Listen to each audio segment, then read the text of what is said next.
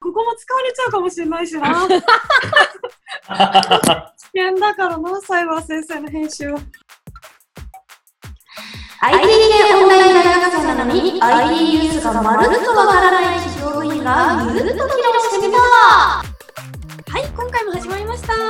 イエーイよろしくお願いします。今の間は何なんだえー 企業部部員で司会進行のウポルと、ゆみ部長とサイバー先生です。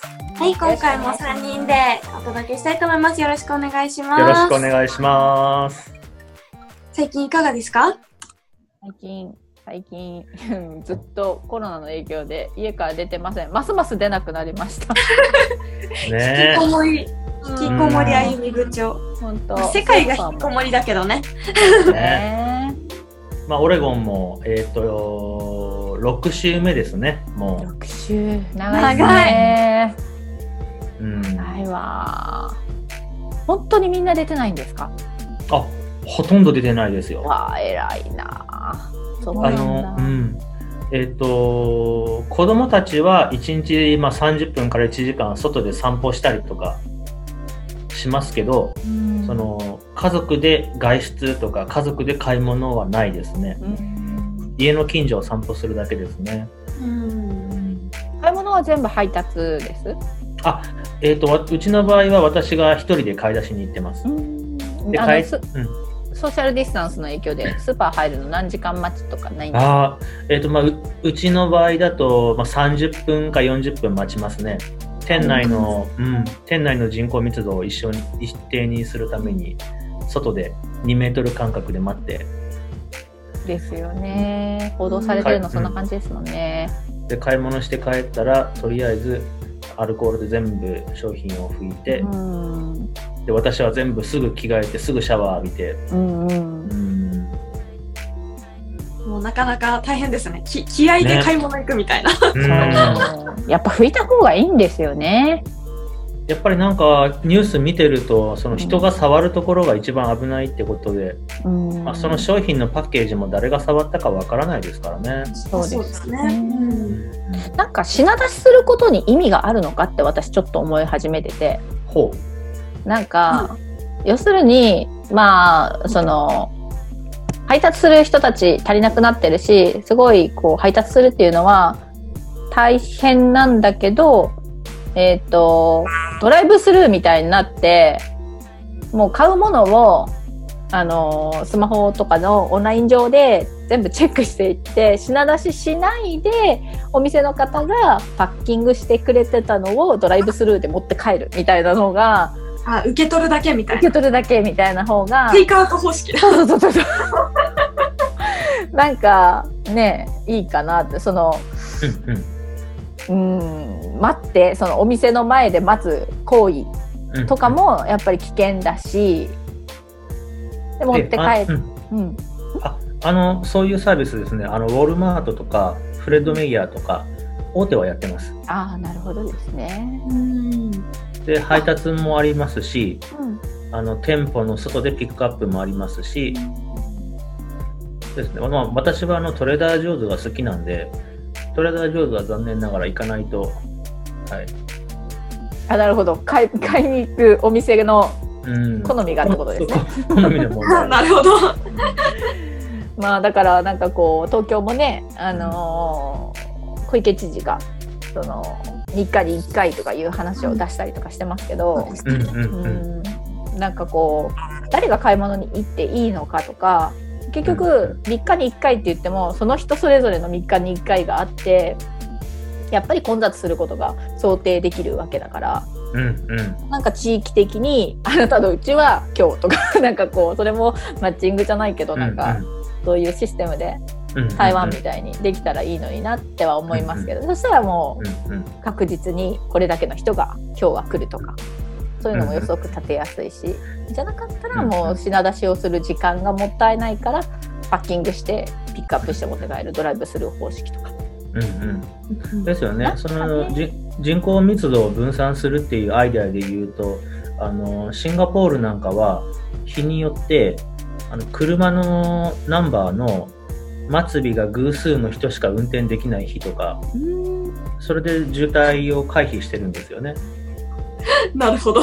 うん。なんかもうちょっと考えないといけないですよね。その人の気持ちに任せるんじゃなくってルール作りとしてうんこう決めてあげないとやっぱりそこは、うん、人それぞれの感覚みたいなのが違うわけだから。ですね。あとアメリカでは、大体どのお店も、あの、朝開店前と開店してからの1時間ずつ、計2時間ぐらいは、あの、55歳以上の方とか、シニアタイムが設けられてますね。ああ、なるほいいど。ですね。若者と接触しないためにってことですか？うんうん。あと、それ以外にも、55歳以上の方はもう並ばなくていつでも店内に入れるとか、そういったサポートもされてますね。うーん。なんか55っていうのは若い気がしますけどね。確かに。なんか若くないですか？お年寄り扱いされる年齢でもないような気がする。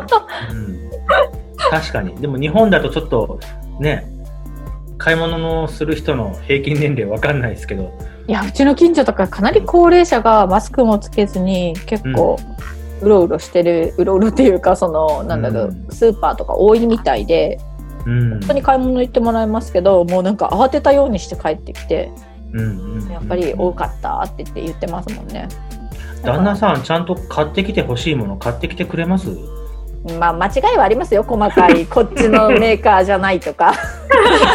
あれじゃなかった。でももうそこら辺はね目つぶらないとこういう状況対応できないですよね。ね私も間違えます。言われてるんだ牛乳はこれじゃないとか、マジで。あるあるあるいや、アメリカって牛乳の種類めっちゃ多いんですよ。ああそうなんですかあのーえっ、と、まあ、日本で言うと、まあ、普通の牛乳がありますけど、こっちってあの、なんていうんですかね、あの、チーズを作った後とかの、いわゆる脱脂粉乳があるじゃないですか。あれと混ぜて、あの、脂肪分を調整してるのが1%、2%、あとナチュラルと0%ってへ4、4種類あって、それぞれにビタミン D プラスとか、カルシウムプラスとか、もう牛乳の種類が半端ないんですよ、こっち。はい、サプリメント的な感じですね。でもいつも買っってらっしゃるのはうん。一つなわけじゃないですか。多分奥さんもこ決まってるのにそれ飲んでるのにそれ覚えてないってことですよね。でも、行く店によって、あの、色が違うんですよ。えこの店だと、この店だと、そう、この店は2%のカルシウム D、ビタミン D ああが添加された牛乳が赤いパッケージなのに、この店に行くと青とか、えー、そんなことあるんだ。ねえ同じメーカーっていうか同じところが出してるんだったら一緒かなと。プライベートブランドってことですかね？そのスーパーごとの。そう、もうブランドが多すぎて、もう行くスーパーによって取り扱いされてる品物が全然違うんですよね。ああ、それは日本と違うとこですね。う。うんん。なんかチョコレートミルクとかありません？ありますよ。ありますよね。日本ないけど、海外結構ありますよね。そう、チョコレートミルクもあるし、ミントはないですね、でも。うん 牛乳に関して言えば。だからっていきなりミントをぶっ込まないで。そういえばそんなサイバー先生には今回懺悔があるんじゃないですか？言っちゃいますけど。えーとはい。あの、前回ですね、とんでもない間違いをしてしまったので、そんなにでかいんですか？そんなにでかいかな？ここでですね、あゆみ部長とうぽさんにちょっと、はい、謝罪させていただきたいいや、あの、私たちじゃなくてリスナーに謝罪してください。はい。あの、前回、あの、えっ、と、iPhone の表示で LTE のところに 5GE って出るのがある、あって、それについて説明したときにですね、ああ、まあ、ますね。5 5GE は、そう表示されたら、まあ、そのネットワークが基地局側で対応されたら将来的に 5G になるよという意味で、かつ、まあ、5GE が表示されていれば、その携帯は将来的に 5G 使いますよっていう、まあ、今現在は LTE なんですけれど、まあ、将来的に対応可能ですよというふうに言ってしまったんですが、はい。あの、あのなんちょっと、はい、あの、ネットのニュースをよーく見たりして、グったりしてみたらですね、はい。I- iPhone は今現在 5G に対応している機種はありませんでした。あ、そうなの、あらあらあら。あらら。これからに期待ですかね。今年発売予定の iPhone12 で、12で、はい。はい、対応予定だそうです。皆さん、あの iPhone でそれを受けたいのであれば、新しい新機種を買ってください。はい、買ってください。お願いします。え、それはアメリカだけ？の全、全世界が同じなのかな？まあ、iPhone に関して言えば、はい、一緒ですね。うん。11でも 5G は受信、もう使えないということで。もうウポの11だよ。私8ですけどね。取れないらしい。私なんか 7S ですよ。もっとでも、うん、あの 5G 始まっても、エリアめっちゃ狭いと思うんで、まあそうでしょうね使えないですよ。最初はねううんんまあ、ウポ東京だから使える気がするけど。山梨では使えないかもな。確かに。あでもうん Android は使えるって話なんですね。その話。あ使える機種がある。えーもうそうですね、使える機種が発売されていると。ただ、基地局側がないですよね。今はですね。今はね。なるほど。ということで、今回の懺悔。大変申し訳ございませんでした。皆さんあのおも聞いてる方があの気づかれたとかあと思ったようなことはぜひぜひツイッターに上げていただければこれ、サイバー先生。先生と突っ込んで？いただいて懺悔案件なんじゃないの？っつって。ま あそうですね、わあの私、ちょいちょい間違ったこと言ってると思うんで、そこみんなで勉強していきましょう。ノリで喋ってますんで、これで先生って。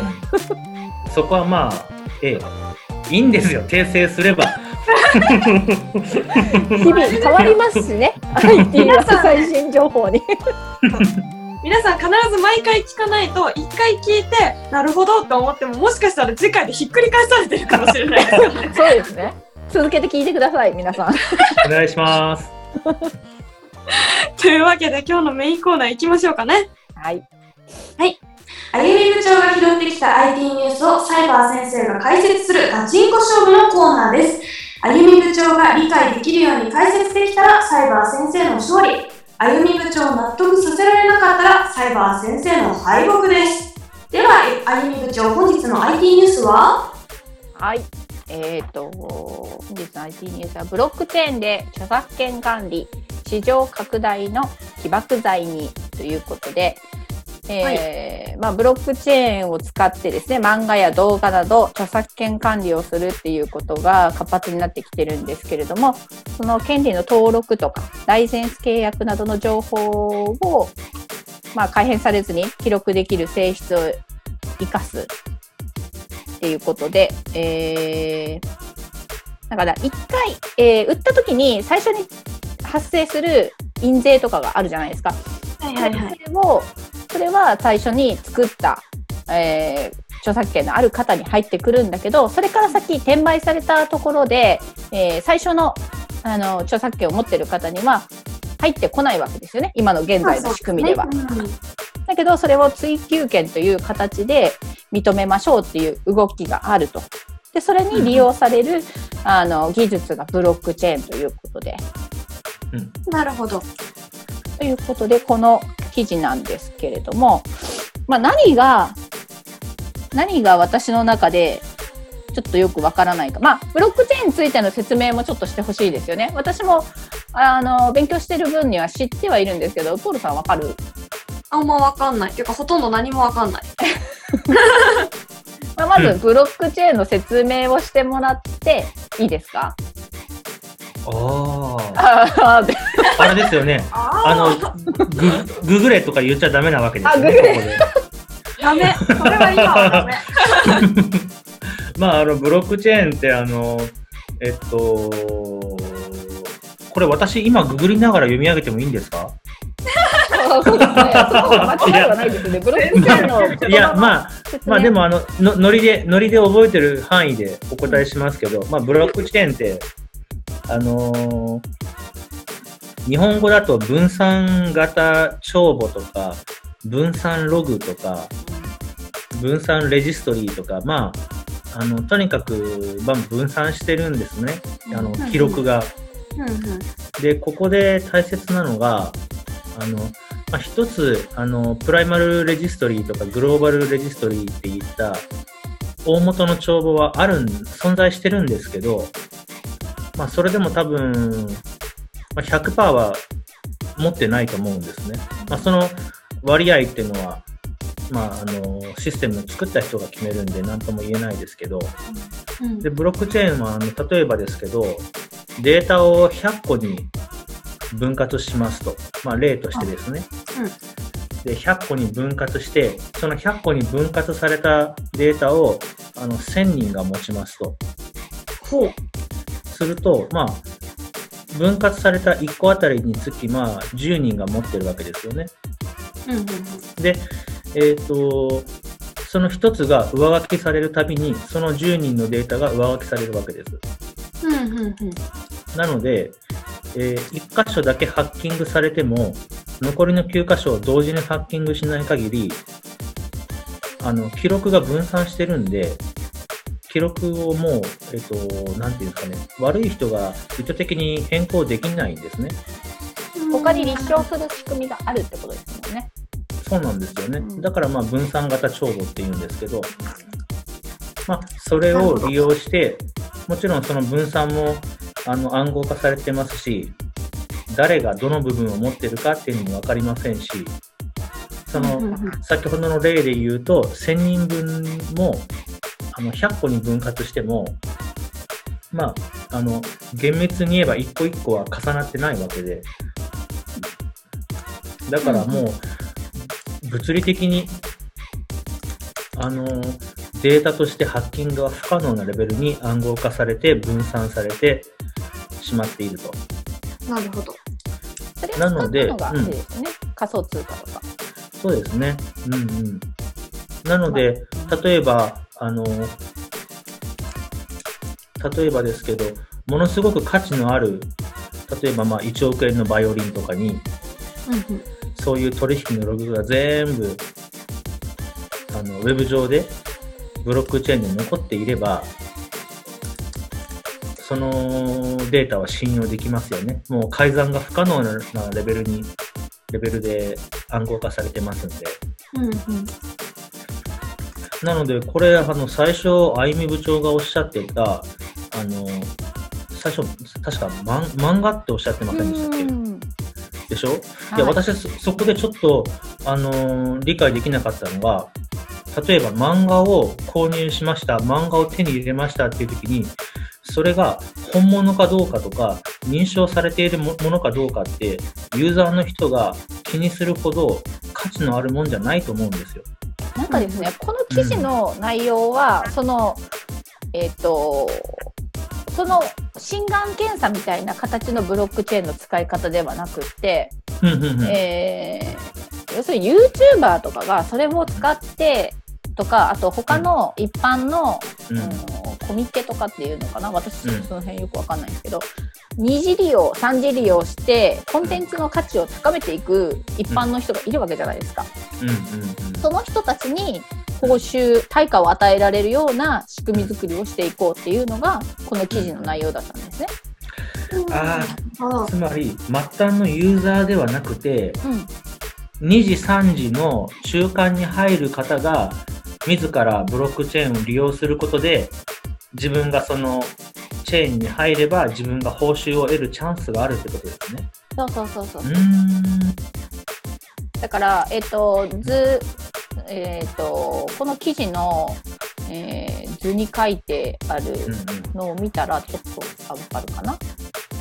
まあ、後でリンク貼りますけど、ほら、一番最初に、著作権者に100%だけど、二次創作者に、うんうんまあえー、と最初の著作権70%、二次創作者30%っていう形で、それがだんだんだんだんこう価値を高める人にちょっとずつちょっとずつ振り分けられていくけど、まあ、プラス著作権者は今までは一番最初の100%しかもらえなかったのが二次利用三次利用にあたっても割合はちょっと減るけどもらえますよっていう。なるほど。この図で言うと、あのーあれですよね、現状だと、これ、二次創作者のその真ん中の場合は、現状、著作者がゼロで、二次創作者が100%ですよね。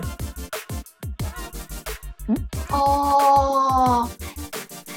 これ、二次利用とかってな、何を指してるんですかね？なんかコミケで、うん。あのー、同人誌とか出すようなことを指してるんですかね？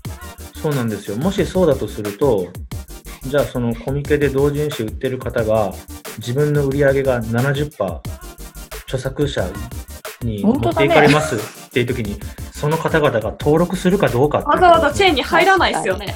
うん入ったら損しますもん。うん、今までのよりはね。うん。そうですね。なんかこれ、著作あれなのかなと思ってました。最初聞いたとき、この図見てなかったときは、うん。著作者の利益を守るっていうことなのかなと思ってたんですよ。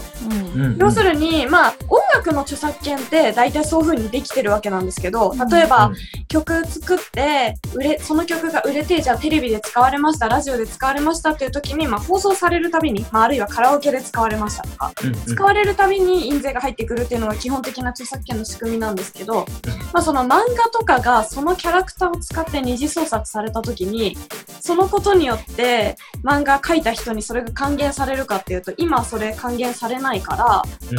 まあ、それをするためのシステムなのかなと思ったんですけど、うん。この話だと著作者はもともとまあ一応100%もらってたものが70%に減ったものはもうそれ以上増える気配がないし二次創作者は、まあ今まではなんかまあちょっと悪いことっていうか、グレーゾーンなことしてるけど、とはいえ売り上げが全額受け取れてたのがうん30%になっちゃうし、うんそして二次創作者がこれを登録しなきゃ ですよね。損する人が行動しないと正しい方向に行かないっていうのはちょっとこれ難しそうですね。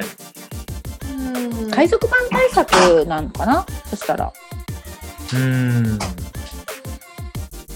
まあでもその海賊版を売って売り上げを立ててる悪い人たちが このシステムを使うかどうかですよね。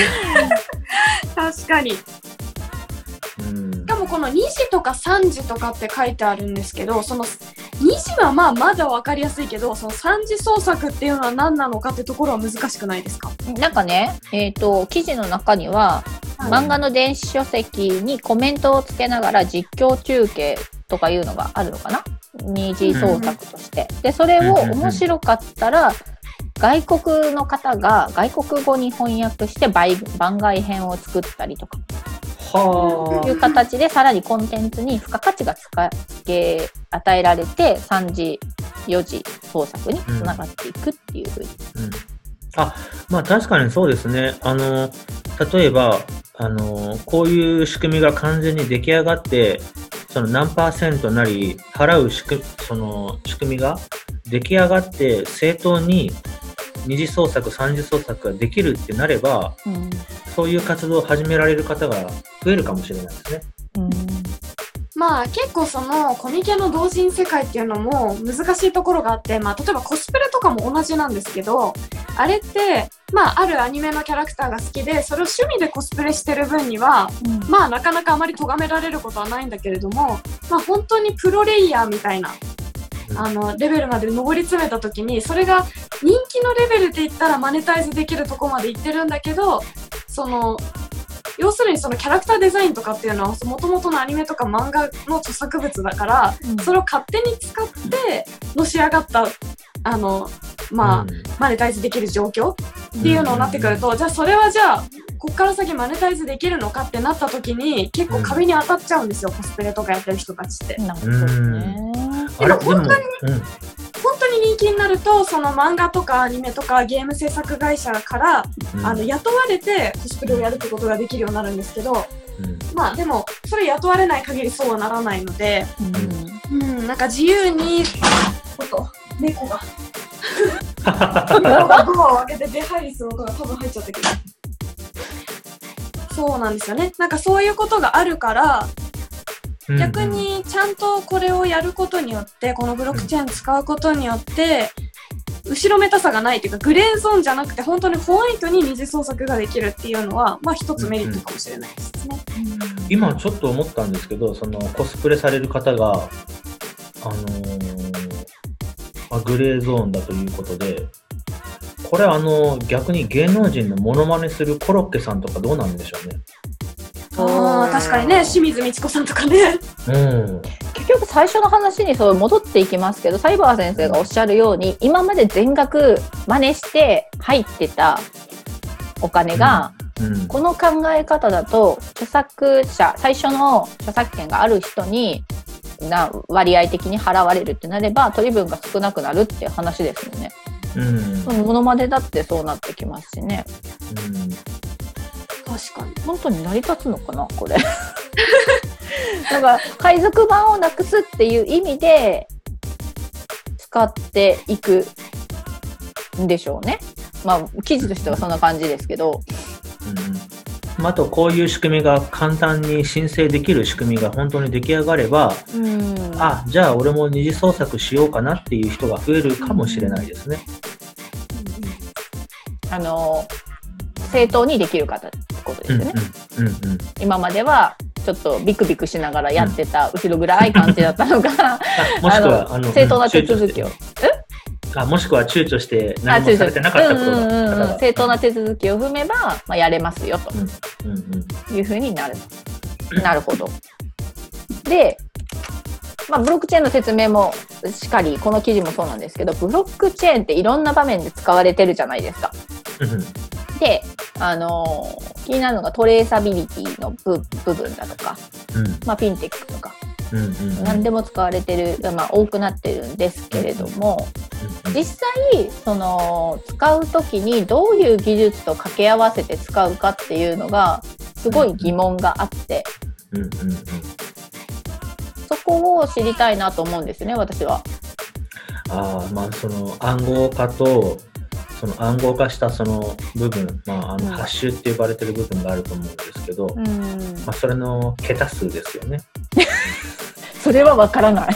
そう 多分そもれ聞いてもわからない。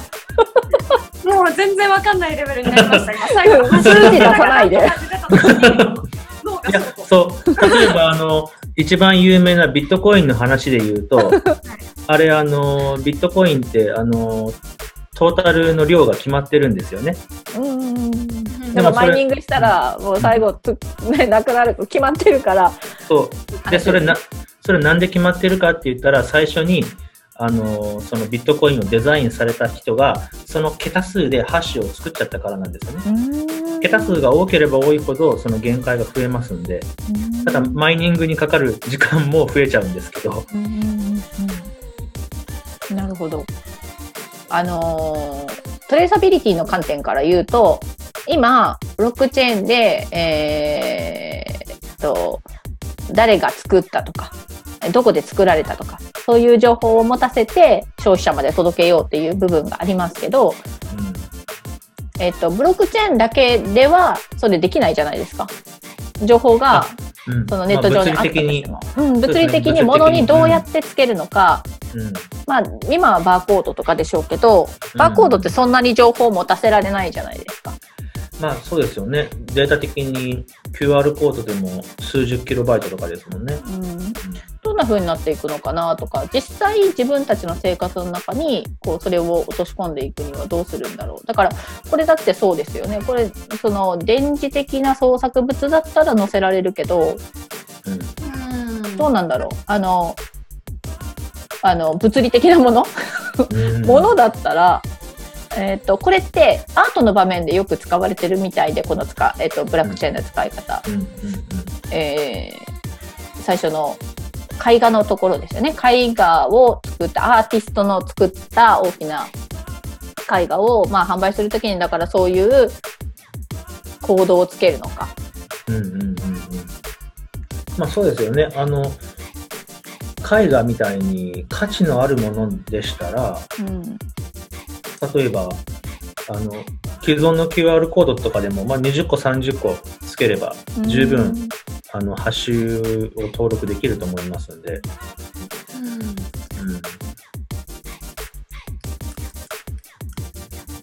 という感じ？すいません。あ、ちょっと私今勘違いしてました。はい。えっ、と、物理的にはハッシュ化する必要ないんですよね。ID があれば。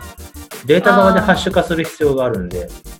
ただ、そうですよね。やっぱりそのブロックチェーン最初にデザインするときに ID の上限を、まあ、何桁、な、な、うん。それを超えちゃったらダメってことですよね。そうなんですよね。もう最初にそれデザインしとかないと、新しいシステム作り直しになっちゃいますからね。うん。無限じゃないってことですよね。ってことは。一応そのすごい桁があるんでしょうけど、一応有限っていう。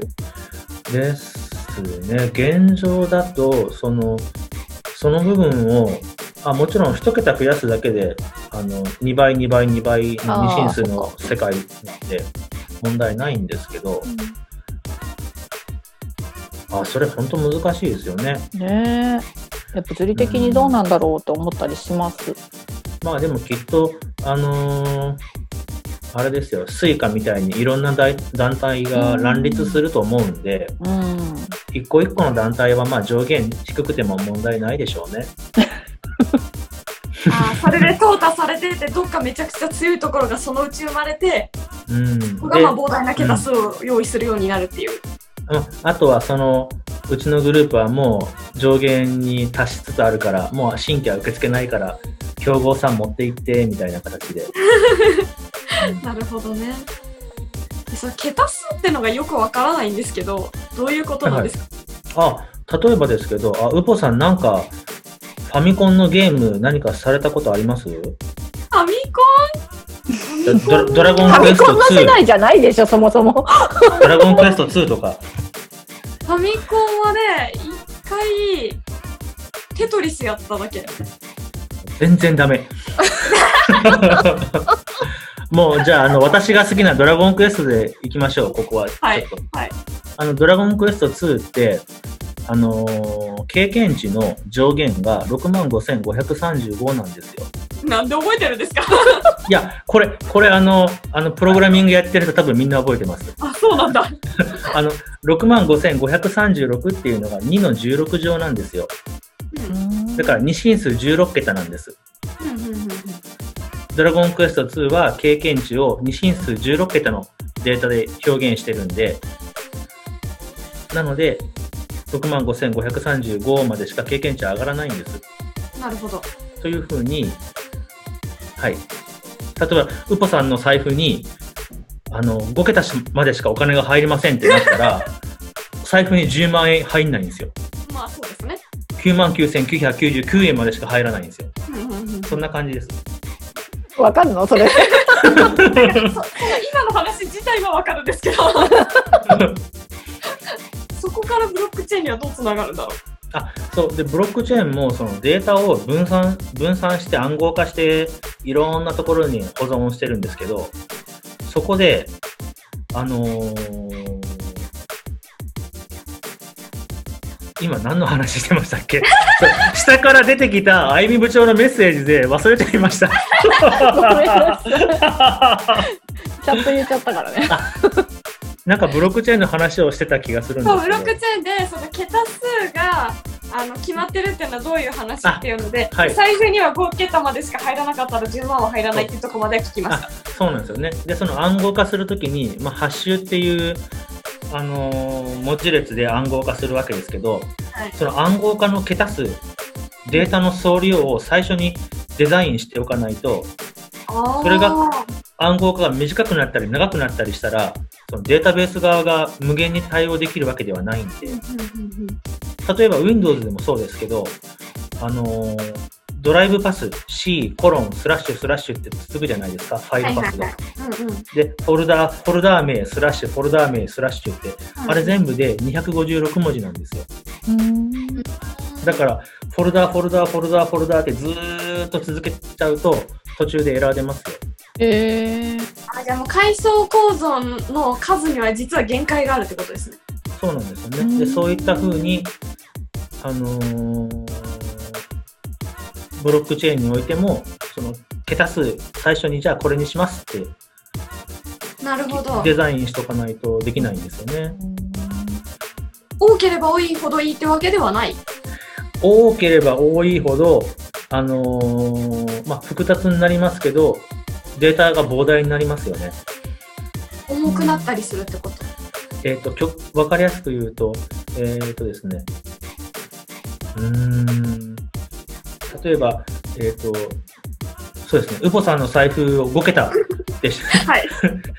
例えば1円しか入ってなくても、うん。00001みたいな感じで、あー、なるほどね。そうなんです。桁数は減らすこともできないんですよね。あうんのデータ上は、うんうんウポさんには1円しか見えてないかもしれないですけどうん、頭にゼロがいっぱいついてるんですよ。なるほどね。でそれ今5桁だからいいけど、まあこれが10桁とか30桁とかだったら、まあちょっと面倒なことになりますよね。まあそうですよね。あの、大体暗号化って10万桁普通超えてますんで、あのととんでもない数になると思います。なるほど。なんとなくは分かりました。そこはもうなんとなくで、あとはググってください。えー、もうググる禁止。でググって分かるぐらいなら分かってますよね、ある意味ね。あ、それ本当思います。本当に。あの、うん。いろんなところで、例えば学校の先生とかでもそうですけど、教科書読んで分かったら学校の先生いらないわけですよね。うん。なんか一定の知識までいったらググっても分かるようになるけど、うんそのレベルに到達しないと何言ってるか分かんない。ググっても。うんでもググっても、その本当に正しい情報が必ずしも載ってるかはわからないっていう部分もありません？うん。うんフェイクもたくさん流れてるわけだから。まあでもサイバー先生も実はこの説明の中にフェイクが含まれてるかもしれないねから。皆 確かにさん突っ。込みどころを探してください。そうですね。あの、間違いが少なからずあると思いますけど、大まかに大体なんとなく合ってると思いますよ。方向性は。まあ、詳細でミスを見つけたらリスナーさんがきっと教えてくれて懺悔コーナーが始まるっていうわけですね。はい。でもだいぶ分かった。うんあ、なんか。私としてはすごいあのーこの記事からそういうあ自分的にはすごいいいなんか仕組みができたんだと思ってたけど本当にその本当の最初の作った著作権者にだけよくって二次利用三次利用は今まで100%取れてたのが取れなくなるかもしれないっていう視点はなんか気づかされました。ああ、なるほどね。話してみてね。話してみてこれ記事読んだだけではそこまでは気づかなかった。うん。まあそうですよね。もう大元側がこの認証システムを使ってないとコミケで販売しちゃいけませんよとか、なんか大元側がそういう取り締まり始めないとうん。難しいでしょうね。で YouTuber とかなんか実況とかしてるじゃないですか。うん。ね、ゲーム実況の世界とかまさにそんな感じですよね。ねえどんななるんだろうと思うよね。あれゲ、ゲーム実況で思い出したんですけど、なんか10年ぐらい前に、ニコニコ動画か何かでゲーム実況、一時期禁止になりませんでした。ああ、なんかそうだっけな。ゲームの売り上げが落ちるとかなんとかで。い。えー私ニコニコ動画にダメなんですよね。見ないんですよ。見ないっていうか、あのうわーって流れてる文字が文字が。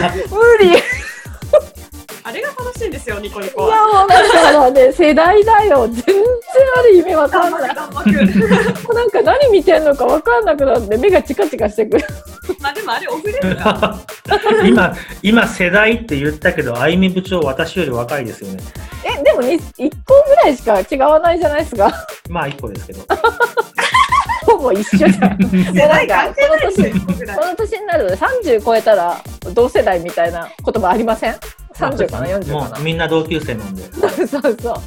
まあね、大学、この大学はその辺適当ですからね。というわけで、じゃあ、そろそろ今日の部活はこの辺にしますか？ですね。そうですね。はいでは、今日の部活はここまで。サイバー企業部のツイッターがあります。アットマークサイバースタートアップ1です。こちらもフォローお願いします。番組宛てのメッセージや今日の話に対するツッコミ、質問もこちらのツイッターから受け付けています。それでは本日のお相手はウポルと、あゆみ部長と、サイバー先生でした。またねありがとうございました。ありがとうございました。